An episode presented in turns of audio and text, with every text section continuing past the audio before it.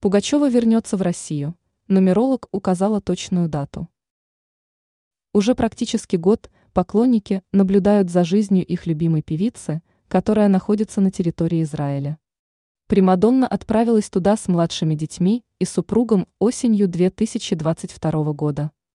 Издание эм ка точка ру напоминает, что весной две тысячи двадцать третьего Пугачева прибыла на похороны Валентины Юдашкина, а потом улетела обратно.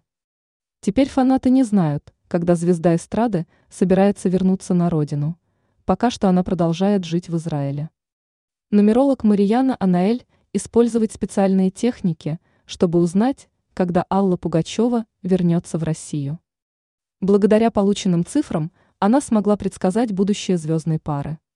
Нумеролог говорит, что в этом году для Пугачевой знаковыми цифрами являются цифры три и шестнадцать, которые символизируют разрушение карьеры, реализацию собственности и потерю рейтинга.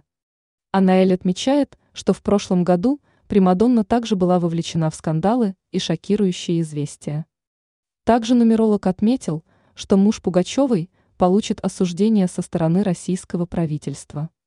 Эксперт считает, что Пугачева вернется в эр эф в две тысячи двадцать шестом году.